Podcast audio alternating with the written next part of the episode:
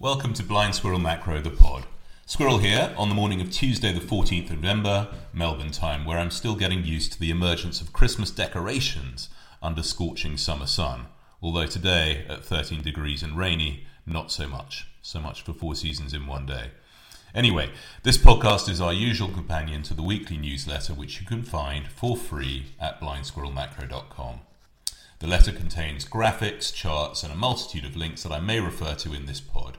It also contains our portfolio update and a review of our Acorn trade ideas for paid subscribers. The main letter and the podcast will continue to be free, however. I've still not pa- ma- mastered audio editing software, and so I record it, as you can tell, in a single take, so please forgive any stumbles or mumbles. But before we start, the usual message from legal. Everything in this podcast is for educational and entertainment purposes only and is categorically not investment advice. Before making any investment decisions, for heaven's sakes, don't listen to a cartoon rodent. Talk to a financial advisor. Now, on Friday evening, Mrs. Squirrel and I had a lovely early Italian dinner in Carlton and then went to go and see the relatively new film about the 2021 GameStop short squeeze, Dumb Money. This was so that Cliff Asness would not have to. Who's Cliff? He's the founder and CIO of hedge fund AQR, and followers will know that the squirrel is a huge fan. He's been particularly good on my favourite topic of volatility laundering in private asset markets.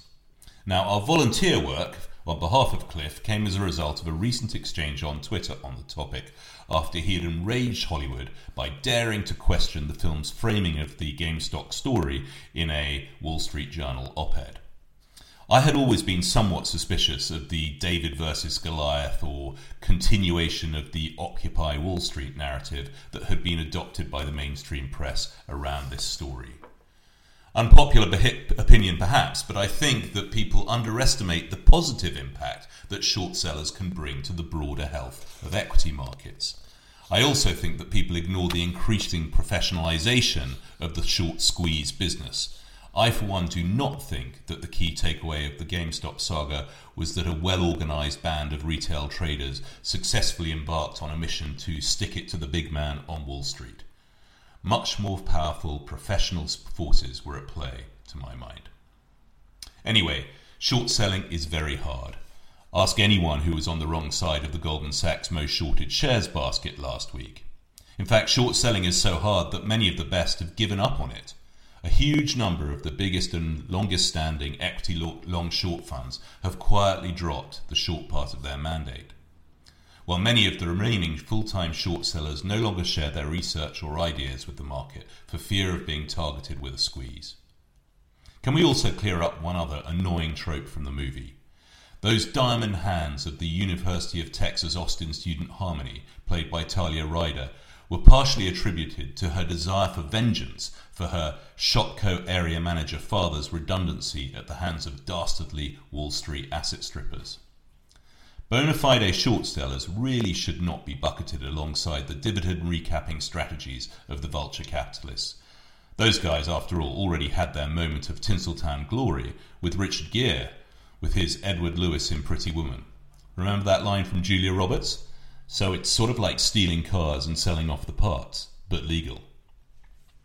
I'm not going to spend any, any time either rehashing the populist system is rigged narrative covered by most of the press reviews. The movie has the benefit of being mercifully almost two, hour, two full hours shorter than the latest um, Scorsese epic we saw the other day. It's the movie equivalent of easy listening. Enjoyable enough, but you can probably wait for it to stream on Netflix. I do, however, want to pull on a couple of interesting threads prompted by Friday night. The first one is regulation. Now, as I walked out of the cinema on Friday, the first notification that popped up on my phone was the Bloomberg headline reading, WeWork doubles in latest perplexing bet on a bankrupt company. Shares surge as much as 102% in their first day of OTC trading. Recalls wild trading in Hertz after the 2021 bankruptcy filing. Basically, no lessons have been learned.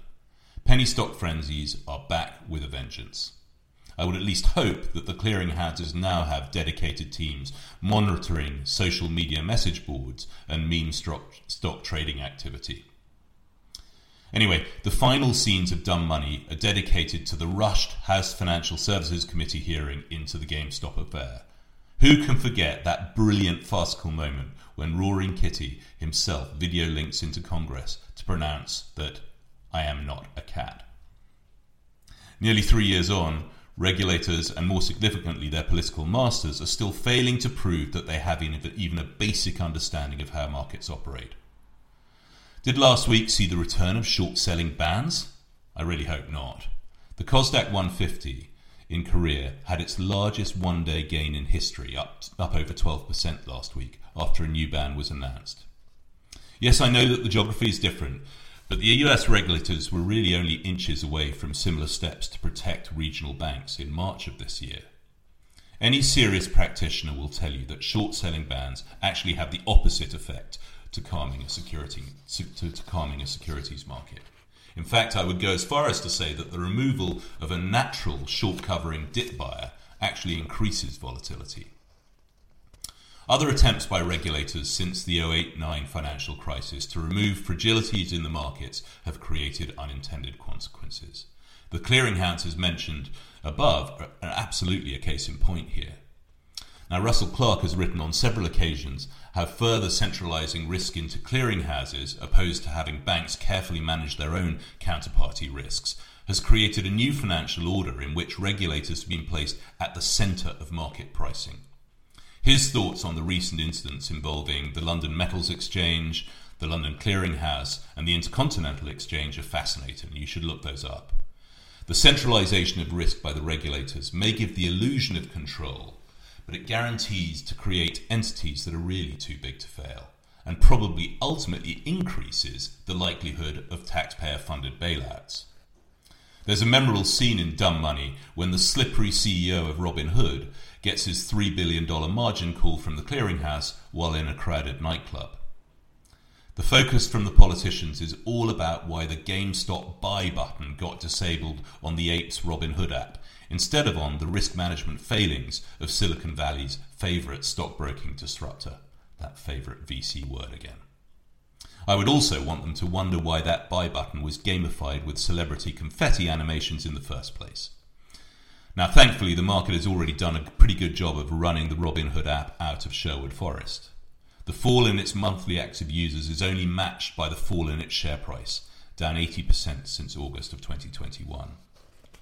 That legendary Democrat firebrand, AOC, Alexandria Ocasio Cortez, may have been pulling on an interesting thread when wanting to understand the true economic cost to consumers of payment for order flow. However, to suggest that some kind of refund of brokerage commissions might compensate retail investors for the loss of their GameStop tendies is simply beyond parody. All of this is hardly surprising when one considers the identity of the chair of that infamous hearing, none other than Representative Maxine Waters, that modern titan of financial markets regulation. Yes, that's the one that um, that's the duped one that thanked Sam Bankman-Fried for his candid interviews after FTX went bust. Now I'm selling the be- I'm saving the best thread to pull on until last.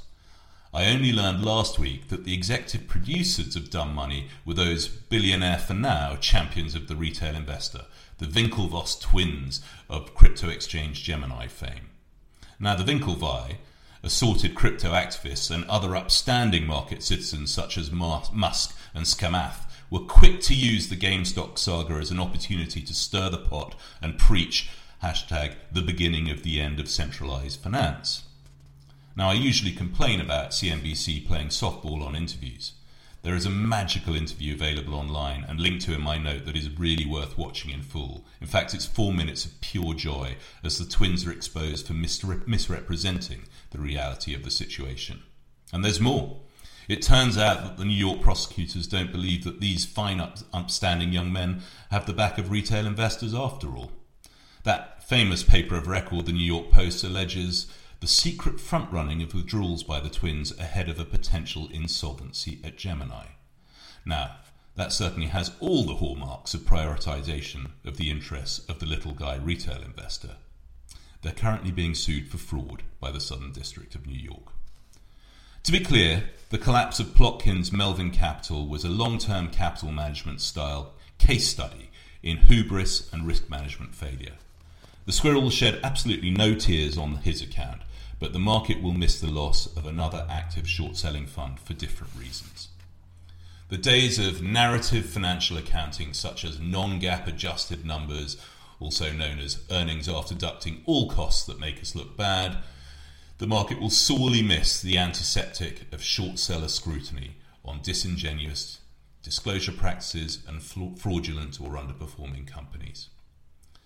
The powerful rally in risk assets we witnessed in the until the messy 30-year Treasury auction last week certainly chased this rodent out of, few, out of a few of his bearish positions in unprofitable or likely never to be profitable technology stocks. It does feel as though, however, the opportunity to re-enter those positions at better levels may be just around the corner. That's all for this week on the pod. The week's um, written note also contains the Acorn review and portfolio update, as I mentioned, um, and, and those are available to paid subscribers. Hint, hint.